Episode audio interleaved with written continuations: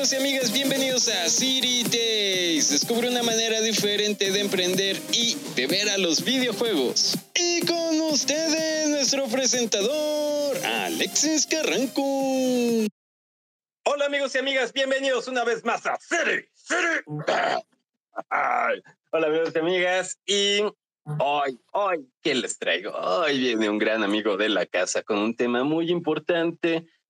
el cual me agrada que se hable aquí en City. Pero bueno, ¿quién mejor que él que se presente? Juan, bienvenido. ¿Qué tal, City Day? Muy buenas noches para todos ustedes por acá. Eh, qué, enorme, eh, qué enorme oportunidad de hacer eh, esta entrevista. Totalmente agradecido a ti y a todo el equipo que está detrás de este proyecto. Estoy muy agradecido a Dios por la entrevista y por todas aquellas cosas que se vienen de ahora en adelante en el mundo de los eSports, en el, a nivel global, en Latinoamérica, más que todo, que es una época muy importante donde se crea un auge enorme y donde muchas cosas eh, se, se van preparando de la mano de quienes están construyendo esta escena actualmente eh, a nivel de Latinoamérica. Bueno, para los que no me conocen, mi nombre es Juan Rosa, soy estudiante de eh, Educación Integral, mención Ciencias Sociales eh, del décimo semestre. Actualmente soy violinista, también arreglista con 23 años de experiencia a nivel profesional. Soy entrenador de deportes electrónicos, básicamente con 5 años de experiencia me especializo más que todo en las categorías de MOBA, mejor conocido como el Multiplayer Online Battle Arena, de 5 contra 5, 3 contra 3. Soy, eh, soy, fui entrenador del, de la Green Academy Esport, donde fue campeón de Latinoamérica en el año 2018 con Brawl Stars Championships y subcampeón mundial de Brawl Stars eh, Championship que se realizó en ese año. También eh, pertenecía como entrenador de la selección venezolana de Brawl Stars Fui eh, entrenador de la selección, eh, digamos, no espartana, que es una eh, provincia aquí en Venezuela. por si no lo he dicho, soy venezolano. y también fue, fui top mundial, de, top 8 mundial de Mech Infinity, que es un videojuego blockchain, donde los eSports están apenas en desarrollo. Así que eso sería como que mi historial de, de trabajo. Además que también soy este, certificado como Community Manager y bueno, también eh, eh, creador de contenido. O sea que amigos y amigas, para que vean qué personaje traemos así, o sea, nada, nada. Créanme que a personas capacitadas como Juan no van a encontrar en otro lugar más que aquí en City. Mi hermano, muchas gracias por visitarnos, en serio, es un honor. Y pues ahora sí, Juan, venos con porque ese gran proyecto que traes, que estás haciendo, es algo que, bueno, que creo que sirve, se necesita. Y bien decías, ¿no? Hace rato que los eSports en Latinoamérica se están desarrollando. Lo hablamos en su ocasión que falta más integración entre los países, las comunidades, pero bueno, ya me estoy emocionando, Juan. Va. bueno, bueno, no, tranquilo, City, tranquilo. Mira, eh, básicamente eh, eh, ha, habido un crecimiento exponencial en los esports desde el campo de los deportes competitivos y entendemos actualmente que el, mercado competitivo profesional ha desarrollado un auge significativo en, en, los muchachos que van a participar, pero hay una cosa que, que estamos tomando en cuenta y creo que es algo que está siendo muy tajante o algo muy importante que trasciende de un equipo amateur a un equipo semiprofesional y hasta un equipo profesional, ¿por qué no? Y es la educación. La educación y el aprendizaje significativo del tema de los esports, las personas que eh, cuando consigues a unos jugadores que son muy apasionados, que tienen esa experiencia eh, dinámica de, de, participar, pero que no tienen un entrenador o una persona que los oriente, que los eduque, que les enseñe cómo eh, eh, capacitarlos para que sean excelentes jugadores, pero también futuros maestros, porque en la docencia eh, la educación es tan importante como eh, el día a día, leer un libro que va desarrollando también el aprendizaje de tu marca, el aprendizaje intrapersonal, el aprendizaje intrafamiliar e incluso los valores ciudadanos, todas esas cosas también en la educación, en, el, en la cotidianidad, también lo podemos implementar en los eSports. Y esta básicamente es una especie de, de, inducción a lo que yo llamaría eh, los deportes electrónicos asociados a la educación como una plataforma de aprendizaje. ¿Qué te parece? Genial, genial, Juan, porque bien dices, el aspecto lúdico siempre ha sido una gran herramienta para enseñar eh, la, la, forma de divertirse, ahora sí que enseñando a divertirse es una muy buena forma de aprender. Eh, y en, los eSports está, está ahí, nada más que no, no se ha desarrollado, no lo hemos visto, se ha enfocado más hacia otros aspectos deportivos tal vez, pero cuéntanos un poquito más cómo o en dónde están planeando desarrollar esto, cuéntanos. Bueno, yo actualmente este, estoy en, conversaciones con una institución, digamos, de un colegio acá en mi provincia, eh, lo que se llama la isla de Margarita, es una provincia, es como decir Islas Canarias en España, pero en Venezuela hay una isla que se llama la Perla, le llaman actualmente la Perla del Caribe, donde eh, se está comenzando a desarrollar los videojuegos como primero como una forma de aprender, pero eh, sería desde el punto de vista de los juegos ya puede ser desde el punto de vista competitivo, pero más como un aprendizaje inicial, más que todo enfocado en el área del bachillerato, en, me imagino que no sé si sería secundaria en México, me puedes corregir allí, que son de tercer, cuarto y quinto año de bachillerato, y eh, a través de ellos que buscamos implementar eh, en, el, en, en, el periodo de edades de entre 13 a 15 años, crear un programa, un currículo donde eh, podamos inducir o instruir a jóvenes, eh, a jovencitos, adolescentes, a el mundo de los eSports como una plataforma no solamente de aprendizaje, sino en un futuro, si quieren ser, eh, ser hacer como especie de pruebas o mejor conocido como tryouts, donde estos estudiantes quieren ser jugadores semiprofesionales o que los contacte una empresa o una compañía en la capital, aquí en mi país, pues tenga la posibilidad de, de ser fichado, o de participar en, convenciones como actualmente hay una convención que se está desarrollando ahorita que es la BEG, la BGS Show, que es la Venezuela Game Show, que es más que todo parecido a la Argentina Game Show, pero con sede en Venezuela, que pronto, ya pronto en este mes o el mes de noviembre, tengo entendido, van a tener su primer, sus, eh, van a aperturar nuevos, nuevas categorías de eSport, donde el ganador va a llevar una premiación. Pero eh, actualmente como en Margarita, en mi isla,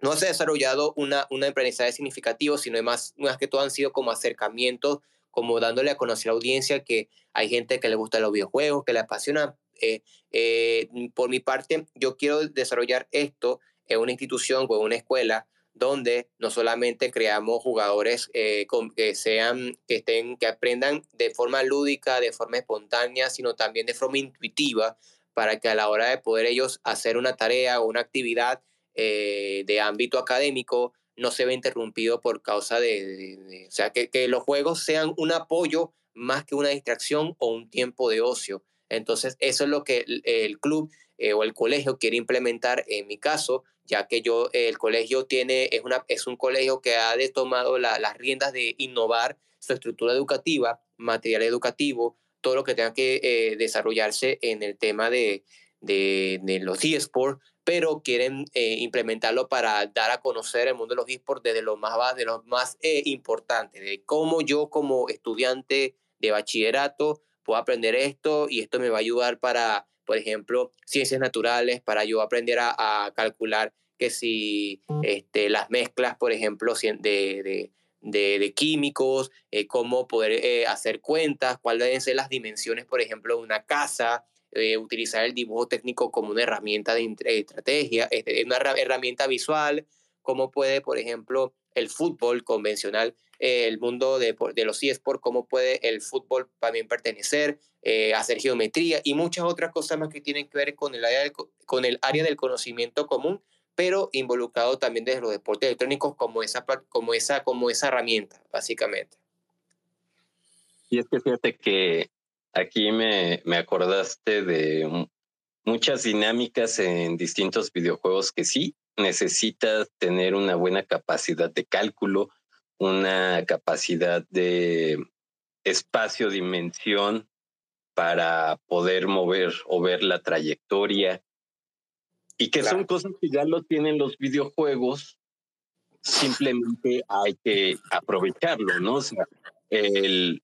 ponerle esa ruta, esa redimensión. Y, y Juan, aquí me gustaría que nos hablaras un poco como de estas dinámicas que tienen en mente, cómo se puede hacer esta ruta, esta mm, canalización para aplicar, no sé, hablabas hace rato de algún fútbol, este, algún videojuego de fútbol. Eh, cuéntanos un poquito más algún ejemplo de esto para que los amigos y amigas les vaya quedando más claro. Vale, en cuanto al, por ejemplo, actualmente tenemos FIFA o EA Sport 2024, ¿no? que actualmente es un juego muy en tendencia en el tema de eh, deportivo, en lo deportivo. Yo, por ejemplo, hice una actividad en un colegio como pasante, eh, donde prácticamente el colegio donde me vio nacer eh, de, de primero a sexto grado, en donde yo eh, incursioné una actividad en donde los estudiantes eh, pudimos hacer primero un tema teórico sobre qué es el deporte, qué es el fútbol, qué son los deportes electrónicos, y a partir de allí eh, les pregunté cuáles son los controles o la interfaz del usuario que utiliza un, jugador a la hora de, utilizar, eh, manipular el, control eh, de una Play 5, por ejemplo. Y obviamente les indicamos como que los controles, la interfaz de los pases, del pase al, al, hueco, pase al centro elevado, botón de, de, chute, de disparo, botón de pase, botón de regate, este, entre otros movimientos. Y además de eso, les invité a que pudiéramos a través de esos videos de, de, jugar, de, del videojuego de FIFA o eSport, eh, hacer como una, una, un formato de un dibujo de una cancha con, con unas medidas específicas, por ejemplo, medidas tipo si son 10 centímetros de ancho por, 10, por 20 eh, de largo, eh, que me hicieran el dibujo de 11 equipos a través de una figura em, en, la, en el papel, eh, que me dijeran dónde estaban ubicadas las tribunas, eh, que me pudieran explicar este, cómo se mueven los personajes, eh, cómo se desplazan los personajes de forma automática, cuál era la, la, la, la, manera en que la inteligencia artificial respondía cuando tenías la pelota, o incluso la inteligencia artificial cuando va a atacar, que tú tienes que defender. Y todos esos factores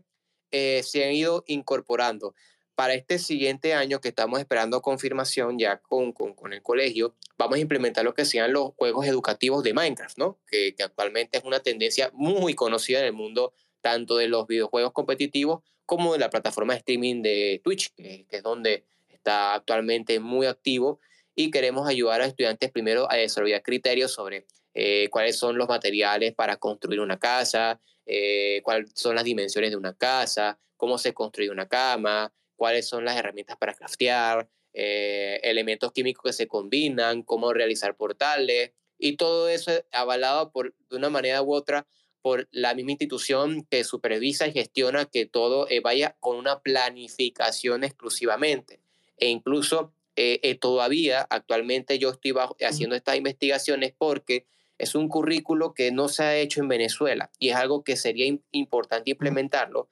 porque eh, a través de, estas herramientas del currículo educativo, eh, podemos ir dando forma a que no solamente la educación tradicional puede estar eh, como un sistema educativo, ¿cómo que se dice? Un sistema educativo efectivo, sino que a través de los eSports como un currículo más agregado a, eso, a esos estudios tradicionales, podamos complementar lo que ya actualmente existe y que a través de estas actividades que son con, indicadores y con contenidos, eh, podemos em, agregarle más conocimiento de lo que actualmente tiene. Exacto. Y además, eh, y bueno, yo creo que en muchos lugares también no se ha hecho este tipo de investigaciones, ya que van siendo campos relativamente nuevos. Ya veíamos también con Minecraft, como tú dices. Hemos entrevistado aquí a, a Mafe Raptor, psicóloga, que trabaja mucho con niños en Minecraft y en el diseño y han descubierto las habilidades de muchos niños de diseñar, de la arquitectura. Eh, y son, y vamos, al final del día, este acercamiento a la tecnología se va a necesitar en, en todos lados, ¿no? O sea, los videojuegos son la mejor manera de acercarnos a, pues, a la tecnología, comprenderla y comprender muchos sucesos que a veces podríamos ver separados, decir, ¿y esto de qué me sirve? Ahí, cuando lo vemos a través de los ojos de los videojuegos, le encontramos esa función, ¿no? Correcto. Y además de eso, también es importante destacar uno de, de los valores importantes también.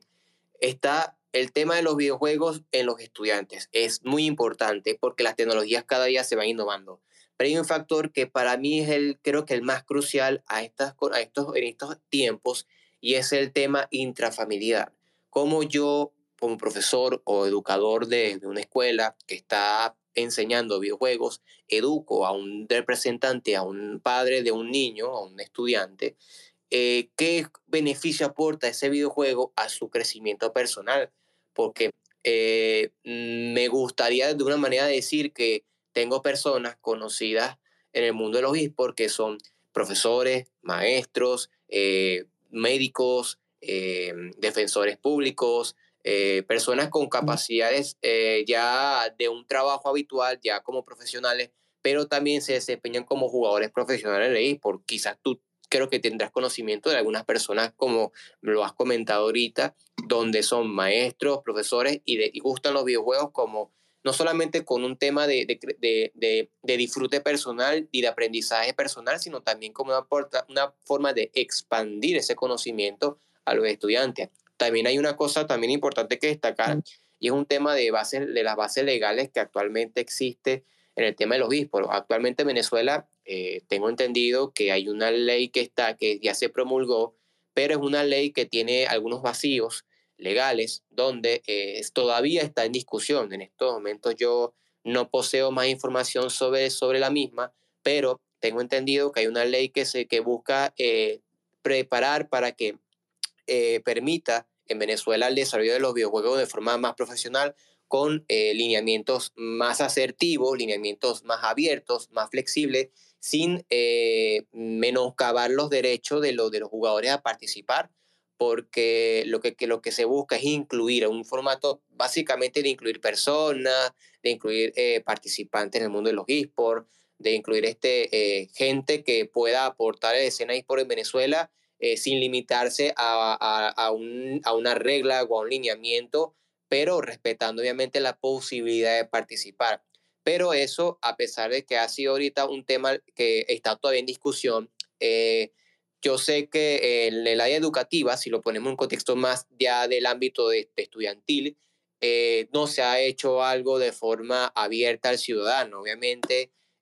yo este, este, el año pasado eh, no, este año eh, tuve la oportunidad de compartir este proyecto a mi institución, a, mi, a mi universidad, mejor conocida como la Universidad de Oriente, que es una universidad eh, autónoma, donde yo expliqué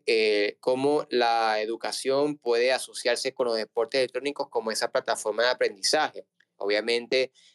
a cada persona que les expliqué cómo era esto, tuvieron muchas preguntas que obviamente uno se preparó y uno se, se motivó, porque eso da a entender que la gente quiere saber más sobre este mundo de los eSports y cómo, yo, y cómo esas personas pueden ayudar a sus hijos e incluso estudiantes o colegas míos que estuvieron en esas exponencias puedan aportar eh, ese conocimiento de los videojuegos a, su, a sus muchachos, a sus niños sin eh, que caigan en las adicciones o en el ocio o, hagan como que un tiempo perdido. Entonces, eso es muy importante, además del padre y representante, el, también el tema legal, también el, hasta incluso el tema curricular. O sea, el currículo, eh, por ejemplo, en nuestras instituciones actualmente son, son básicamente, tienen algo de antigüedad, para no darle números, porque si no, uno más se va a caer de, de, de cabeza. pero eh, eh, el detalle es que ese currículo ya es un currículo donde tiene que estar actualizándose. Por eso, uno, de mis tutores me, me, dijo que si en el caso de un, de un, de un currículo que ya no sé, que se está utilizando, necesita innovarse, es cuestión de diseñar un currículo completamente nuevo enfocado en los deportes electrónicos, eh, eh, promulgando la posibilidad de que esto sea a largo plazo algo que se implemente en las escuelas, tanto públicas como privadas. Juan, y aquí me llama la atención algo que comentas. Uno, la familia. Los eSports y los videojuegos como una herramienta no solamente de educación, sino como una forma de unir a las familias. Eso se me hace muy interesante. Y la otra es cuando tú expones esto para hablar sobre cómo los eSports pueden ser una herramienta de apoyo para la educación. Y me comentabas que te hacían muchas preguntas. ¿Cuál fue la pregunta más común? ¿A qué edad yo puedo hacer que mi hijo agarre un teléfono o una PC y comience a jugar? Esa fue la primera pregunta que me hicieron. Obviamente, yo me apelé un poquito al sistema de eh, reglamentos globales que hay de, de temas de edad para distintos juegos. Obviamente, vamos a ponerlo de un plano muy realista. No puedes colocar, por ejemplo, a un niño de 11 años con un videojuego que es mayor de 18. Es totalmente eh, irresponsable e incluso hasta arriesgado porque el padre asocia un videojuego con una actitud de un estudiante, a su propio hijo. Eh, incluso yo les decía, hay categorías donde se permite a través de estos reglamentos, estas, eh, estas edades internacionales o estas categorías de edades a nivel internacional, creo que tú lo conoces mejor que nadie, eh, estas, estos reglamentos donde hay unas edades específicas para cada juego. Y, y no es porque busque,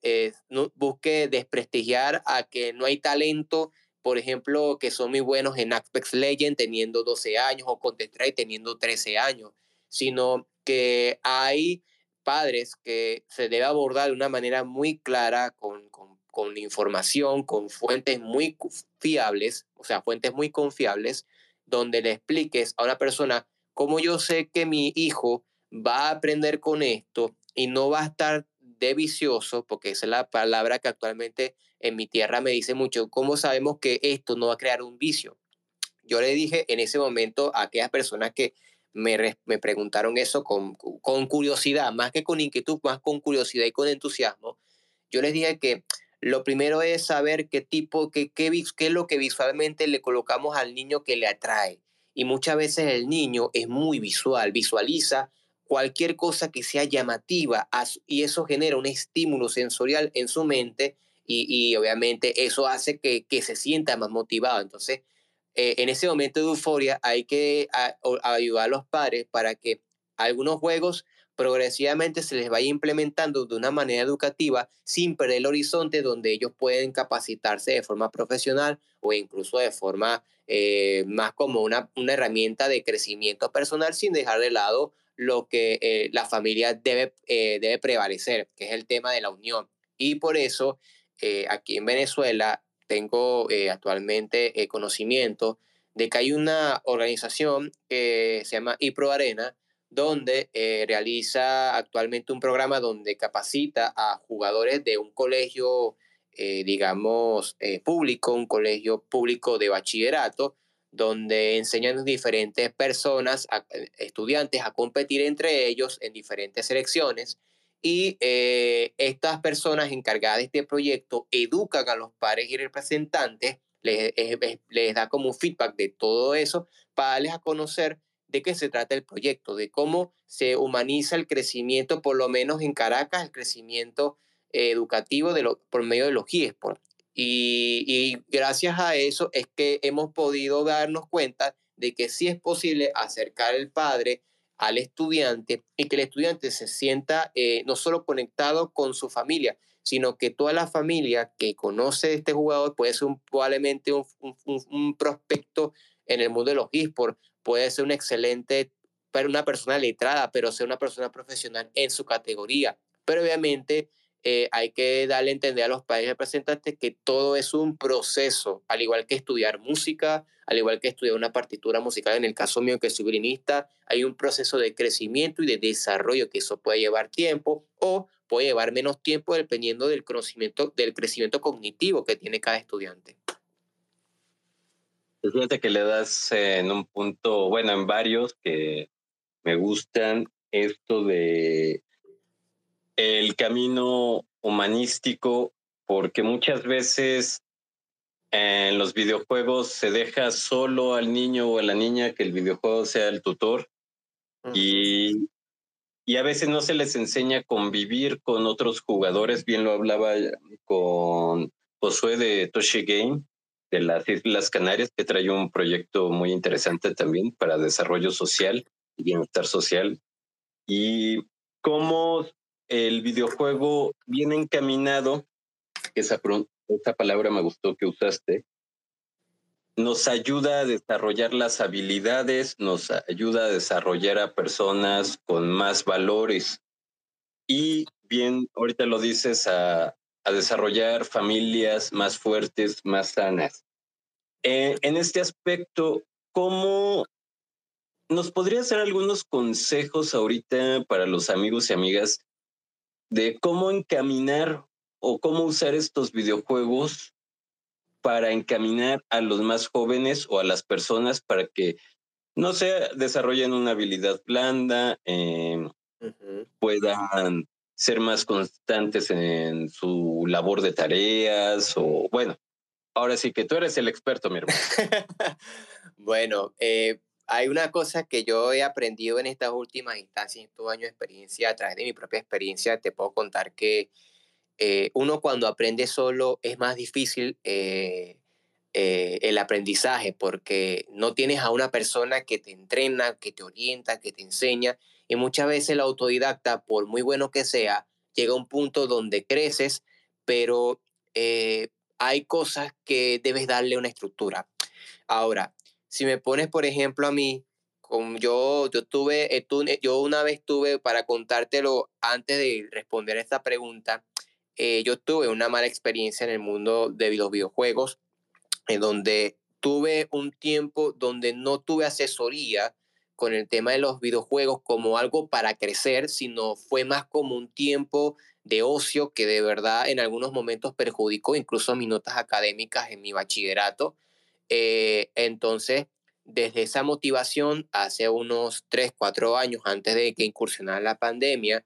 eh, yo decidí eh, crear o ir poco a poco desarrollando el currículo educativo de los eSports o desarrollar en las escuelas porque deseo de verdad con esta parte humanístico, eh, de repente no erradicarlo, porque hay, hay, va, a haber, va a seguir viendo casos de casos, pero la posibilidad donde eh, haya menos eh, conflictos con los padres y con los niños o con sus respectivos hijos a, a, a, discusiones que pueden afectar el crecimiento natural del estudiante, del muchacho, y, y que también esto ayuda, o sea, esta, estas cosas que, que queremos evitar también eh, coincidan con, su, con la sociedad, con su lugar de trabajo, con su día a día con, los, con, con las personas más cercanas a, ese, a ese muchacho, a ese estudiante. Y eh, el primer consejo que le daría en el caso de los padres representantes que puedan estar escuchando este podcast es primero, hablen con su hijo. Pregúntenle qué es lo que le gusta realmente. Pregúntenle qué es lo que le apasiona. Si es de los videojuegos, pregúntenle qué juego le gusta. Que le explique él al, padre y que el padre siempre tenga primero ese sentido de receptividad para mostrarle a él, mira, este es el juego que me gusta, pero necesito ayuda porque no sé algunos juegos, no sé cómo funciona. Y el padre también tener una mentalidad, primero tener una mentalidad abierta ante esos juegos que, que, son, que son obviamente conformes a la edad. Hay que, hay que tener en cuenta, no es lo mismo una educación donde hay una edad donde hay lo que puede aprender primero, donde puede crecer, a una, edad donde hay un juego donde no consideramos prudente porque eso puede afectar otras, hay otros factores que pues, se pueden involucrar y queremos evitar a toda costa que eso sea así. Segundo, un segundo consejo, planificación. Planificar horas de entrenamiento, horas donde el estudiante tenga un profesor o tenga a alguien que le enseñe, mira, vamos a cuadrar esta sesión de una hora y media, de dos horas máximo, para que juegues, te prepares, hagas esto y después continúes con tus actividades académicas, eh,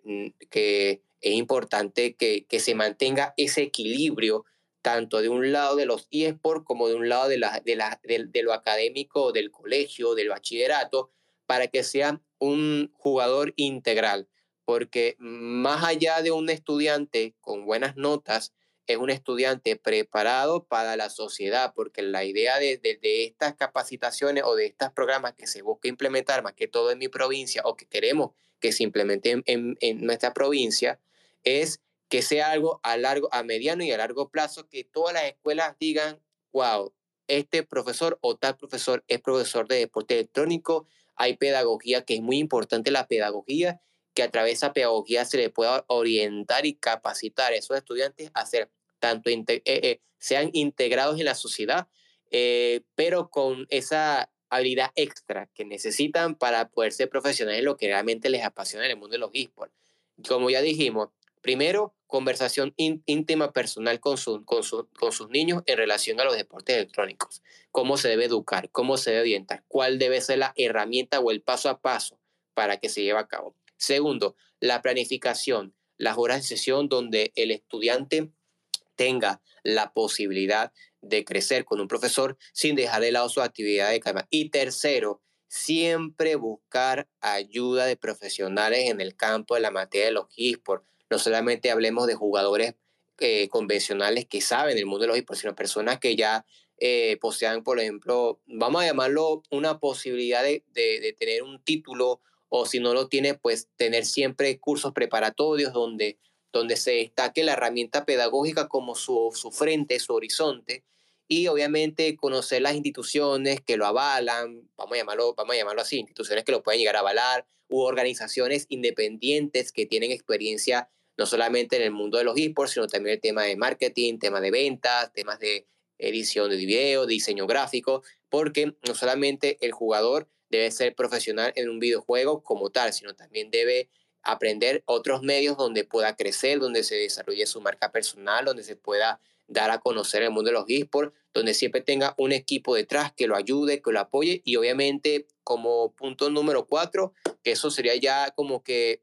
haber logrado un peldaño increíble, es siempre también tener una persona que le ayude en el área de patrocinios, en el área de... O hay algo, o sea, no solamente estamos hablando del ámbito educativo, sino lo estamos implementando para el día a día, para que una vez que el estudiante se gradúe de bachillerato, de su escolaridad, pueda decir, me gusta ser profesor o me gusta ser diseñador gráfico, pero no dejo de ser un profesional con los videojuegos, tengo una preparación ya adquirida y eh, mi día a día no se va a afectar porque ya está, establecí de forma disciplinada mis horarios o mis sesiones de entrenamiento, que incluso puede ser que en vez de estar en un sitio, y lo vamos a poner en un plano muy realista, está en, en vez de estar en un sitio, eh, vamos a llamarlo así para los que les gusta un poquito la, la, la, lo que son las reuniones eh, un poquito más allá, eh, en vez de estar en unas reuniones donde pueda afectar su, su, socialización o en sitios donde no conviene estar, pueda estar en su casa, en su casa o en su hogar con su familia, mientras va creciendo, aprendiendo a desarrollarse como persona o como un ciudadano eh, independiente, mientras se vuelve un profesional en el tema de los esports y que quizá en algún momento quien puede, quien, o sea, quien quita y se vuelve un profesional, alguna institución o club fuera del país eh, de Venezuela lo pueda fichar o incluso ser una persona referente en el mundo de los esports y decir, yo estudié en tal colegio, donde crecí, donde me enseñaron esto y donde me enseñaron valores ciudadanos y valores este, realmente importantes para mi día a día. Eso sería como un consejo. Y una, una, un, un, plus que siempre le digo a los padres representantes de estos estudiantes es no limitemos a los chicos a aprender, pero sí eduquémonos para que estos muchachos eh, puedan ser eh, de ejemplo para, para cada núcleo familiar y que podamos demostrar que la integración de los eSports ayuda y beneficia a, a, a, todos por igual, sin distinción, sea de política, raza, religión, eh, intercultural, sea porque si nos ponemos a ver, ya hay una sociedad multicultural donde un jugador mexicano puede jugar con un argentino, puede jugar con un colombiano, puede jugar con un venezolano, entre otras nacionalidades, sin dejar de lado el crecimiento de, de los eSports porque ya, ya hay una línea comunicacional y siempre tener en cuenta como último paso la asertividad, ser, tener un buen lenguaje asertivo con estos estudiantes, para, con los padres, para con los estudiantes, eh, para eh, darles como que el apoyo que se debe brindar y que de verdad sean personas eh, realmente que puedas decir son personas socialmente preparadas y pueden desempeñarse en cualquier lugar del mundo sin ningún inconveniente. Fíjate que sí es muy interesante lo que nos comentas y de hecho ahorita en lo que nos hablabas, ahí me recordó mucho cuando entrevisté a Ivan Kerkhoff de Sportian. Él trabaja uniendo a estudiantes con universidades en Estados Unidos y, y parte de, de en esa entrevista lo que nos hablaba Iván es eso, ¿no? O sea, que los eSports se pueden convertir como tu beca deportiva. Entonces, por ejemplo, tú vas a estudiar ingeniería cuántica, ¿no? Por decirlo así. Y pero te vas becado porque eres muy bueno en FIFA o en este, Fortnite y te vas a, a becado a jugar, bueno, a jugar eSport, pero también a estudiar una carrera y nos contaba de cómo son las universidades en Estados Unidos y, y esto, ¿no? Que nos cuentas de cómo los eSports no solamente es el jugador, sino que hay equipos atrás, ¿no? Quien hace broadcasting, eh, los creadores de contenido, eh, el marketing. Vamos, o sea, no es solamente que los eSports se basen en algo, en solamente jugar, sino hay todo un universo, una industria atrás y él nos contaba que en los, bueno, en las universidades, eh, pues igual a los jugadores de eSports sí se les ponía a practicar el eSport, pero también se les enseñaba para creación de contenido, los elementos de diseño para hacer las transmisiones, eh, todos estos elementos que son necesarios, ¿no? Totalmente, totalmente. Y además de eso también ya es una industria que ya es, eh, ya es, ya es variado, ya es, eh, ¿cómo se llama esto? Diversificado. No hay ya, un, no hay, no hay una, no hay un, ya no está la época clásica en donde eh, el jugador te lo recluta un, un club y solamente el jugador cumple con el rol de ser jugador. No, ya hay un crecimiento integrador de todo, tanto de un lado de la industria como del jugador en sí mismo. Ya, ya se ya se ha creado como que campañas donde el jugador, como tú lo mencionas, es becado, eh, tiene la posibilidad de, involucrarse eh, en el mundo de los eSports, pero también creciendo en la parte de su marca personal, donde también puede contar con patrocinantes, puede contar con un manager, puede contar con personas que quizás para él puede ser un poco complejo e incluso hasta confuso hablar con algunas personalidades pero que este equipo detrás de él lo puede ayudar en, con la experiencia que ya posee en decir, mira, háblate con, con esta persona eh, que sabe de ventas, pero yo no sé nada de ventas, y el, y el manager en cuestión habla con el equipo de ventas de esa empresa, le explica eh, cómo es el, el, modelo de negocio con este jugador, cómo va a ser el fichaje, cómo va a ser la, las cláusulas, cómo va a ser el periodo donde va a estar jugando, cuáles van a ser las los lineamientos y los reglamentos que implementa para, la ficha para el fichaje del jugador y eh, mm, otras cosas que pueden de verdad eh, aportar. Entonces ya no estamos en una época donde simplemente te sentabas a jugar en un, digamos, en un, en, un centro tecnológico o en un sitio, mejor llamado como Cybers en mi país, donde solamente pagabas una, pagabas una hora eh, diaria por, tu, por sentarte y jugar con amigos. No, ya esto es una industria que ha crecido y ahora tiene mayor crecimiento. Y claro, en Venezuela ya hay un crecimiento eh, que se está dando de forma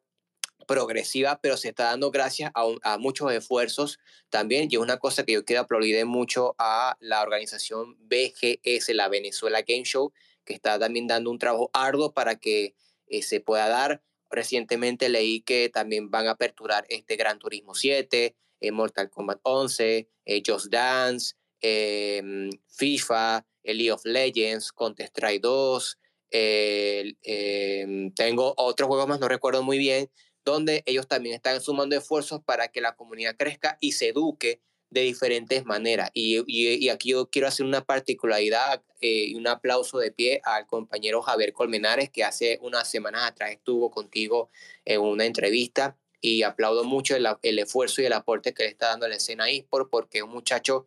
que más allá de, de, su crecimiento personal como jugador, ha demostrado que también puede conectarse con las personas y puede eh, desarrollar eh, esa, esa conexión con la gente y con las empresas en, la capital de nuestro país para que realmente los esports tengan relevancia en el mundo también de la, de la industria, en el mundo del marketing, en el mundo de los negocios, de las inversiones, de todo lo que tenga que ver con patrocinio, porque eh, esto, esto no se había pensado hace tres años. Eh, City, si yo te digo, si te hago yo una retrospectiva, desde que yo no tenía conocimiento que existían organizaciones en Caracas que ya hacían estos eventos, yo no, yo no me hubiera enterado de nada, pero gracias a estos tres años incluso,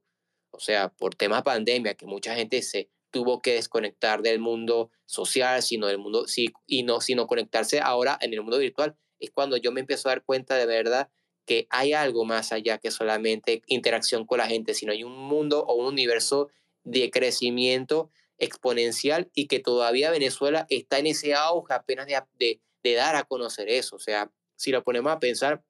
eh, en retrospectiva, pienso que es la mejor época para nuestro país, para crecer, es, es nuestro mejor momento para aprender y es nuestro mejor momento para dar nuestro granito de arena, siempre sumando esfuerzos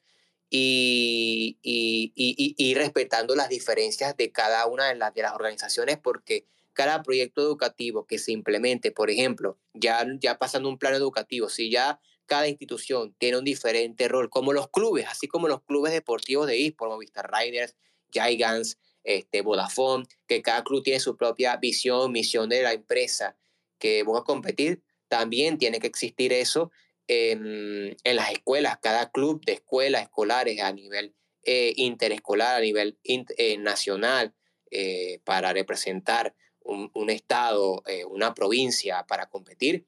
cada quien tenga su modelo o visión de vida sin y respetar los valores y principios de las otras instituciones que también están en ese crecimiento en el mundo de los esports. Sí, sí, sí, y es que además algo muy interesante lo vimos con este Javier cuando lo entrevistamos aquí también, es que,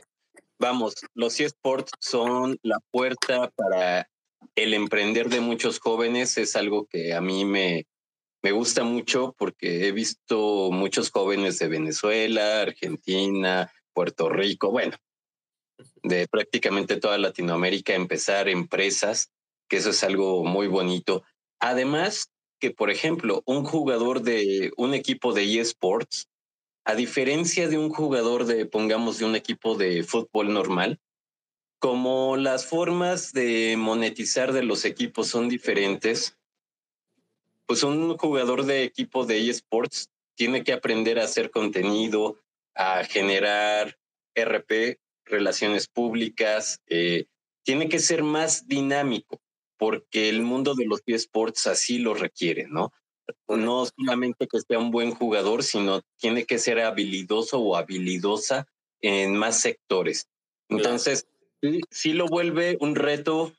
porque no solamente es el reto de saber jugar bien, sino de seguir desarrollando habilidades, habilidades también como el emprendimiento. Y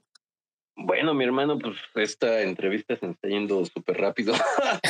no, más bien, más bien eh, es un aporte muy importante a la industria y, yo, y, te lo comparto porque eh, esto para mí es, además de la música, que es una pasión principal que ha ido despertando, gracias a Dios. Y lo doy gracias a Dios realmente porque ha sido un momento donde ahora es que estoy comenzando a darme cuenta de muchas cosas en el mundo musical el mundo de los esports fue como un despertar, como que, oiga, puedo hacer algo más allá de lo que hago, pero también puedo seguir aportando algo a más que todo a mi país y, y bueno, eh, más que todo también a, mi, a la institución de voy a comenzar. Obviamente, eh, eh, tener, tener, en cuenta que Venezuela eh, ya, apenas, ya apenas lleva como que, como que la visibilidad de esto se empezó a dar hace dos años, City, y, y de verdad no es nada comparado a lo que se vendrá. Falta mucho para, por crecer en Venezuela, pero siempre aplaudiendo las iniciativas y los logros que han hecho mis compañeros. Tengo muy buenas relaciones, por lo menos con la organización LGA Play, con el señor Carlos Avendaño, que es un organizador de eSport bastante reconocido en el mundo de las organizaciones de eSport acá, a Javier Comenáez principalmente, porque, bueno, es una persona con quien yo puedo hablar de cualquier cosa y él responde inmediatamente con la mayor seriedad posible eh, diferentes instituciones también que lo avalan, también eh, las arenas gaming que conozco, o incluso personas, hay una creadora de contenido que yo sigo en redes sociales que se llama Ferdi Gaff, ella estuvo en, en, el evento de, de, no recuerdo cuál evento, donde ella participó también, y ella es creadora de contenido en Venezuela, es muy reconocida, adicionalmente otros creadores de contenido, Reggae Robert, Tumba Rancho, eh, YT, está también de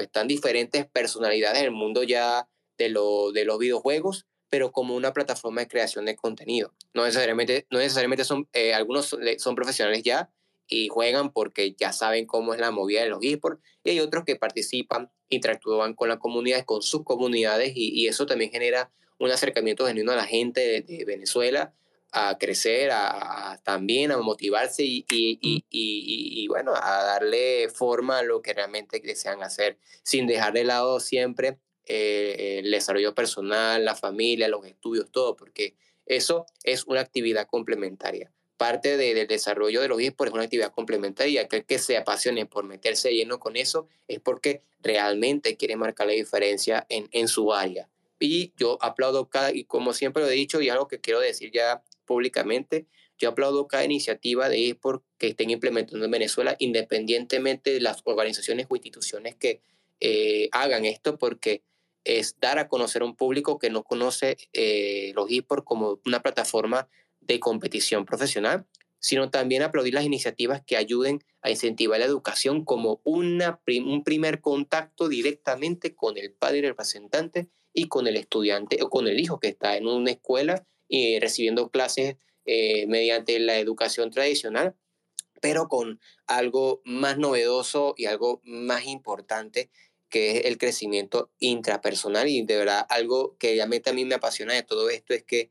eh, si logramos resultados óptimos y obviamente se hace mediante ensayo y error, podemos darnos cuenta de verdad que mientras enseñamos a otros, también aprendemos. Y eso yo lo aprendí de una persona muy cercana que es mi hermano menor,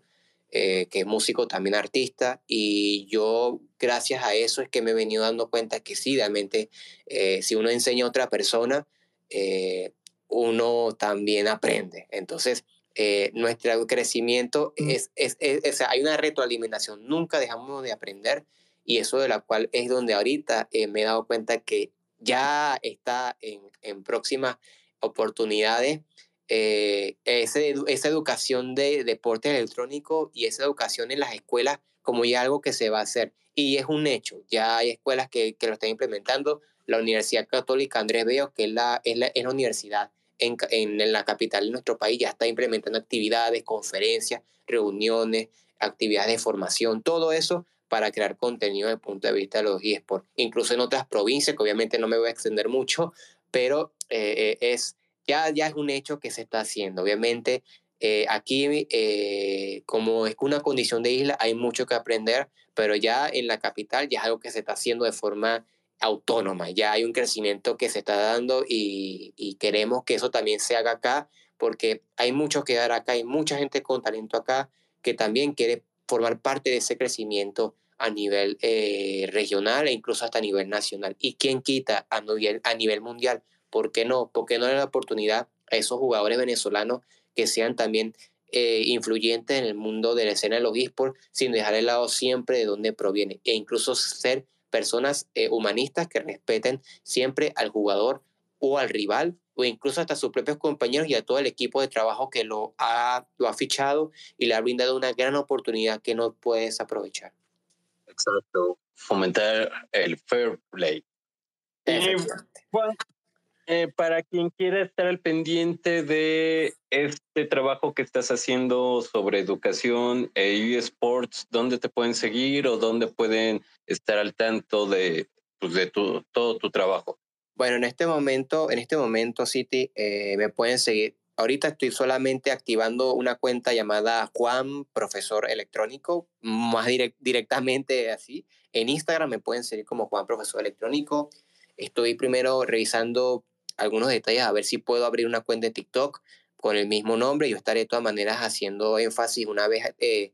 eh, que lo culmine. Pero esa sería mi plataforma donde yo he compartido, digamos, experiencias, donde he venido compartiendo eh, logros que, lo, que he hecho a través de la educación, del tema de los eSports y también, bueno, con esto también eh, dar proximidad a personas que tienen alto conocimiento del mundo de los patrocinios, del mundo del marketing, pero que quizás no saben cómo conectar con la gente y parte de eso también es conocer gente que ya sabe que tiene un, mundo recorrido en los eSports de una forma eh, avasallante, pero que no, no, no tienen como que la, la, herramienta pedagógica para orientar. Y por ahí me pueden contactar, me pueden preguntar cualquier cosa, si necesitan una entrevista o estoy a la orden. Eh, cualquier eh, aporte que me permita a mí crecer también. Yo soy una persona, de verdad, yo, lo, yo abrazo mucho el, el, el aprender de otro y nada, pues sencillamente eh, mi cuenta de Instagram, Juan, profesor electrónico, está a la orden. Y para los amigos y amigas que tienen memoria de teflón como yo, es decir, que nada se nos queda, en la descripción de este episodio vas a encontrar los enlaces para que puedas ver el contenido de nuestro amigo Juan y lo sigas. Juan, pues ahora sí que muchas gracias por habernos visitado, por estar aquí en City. Te mando un fuerte abrazo.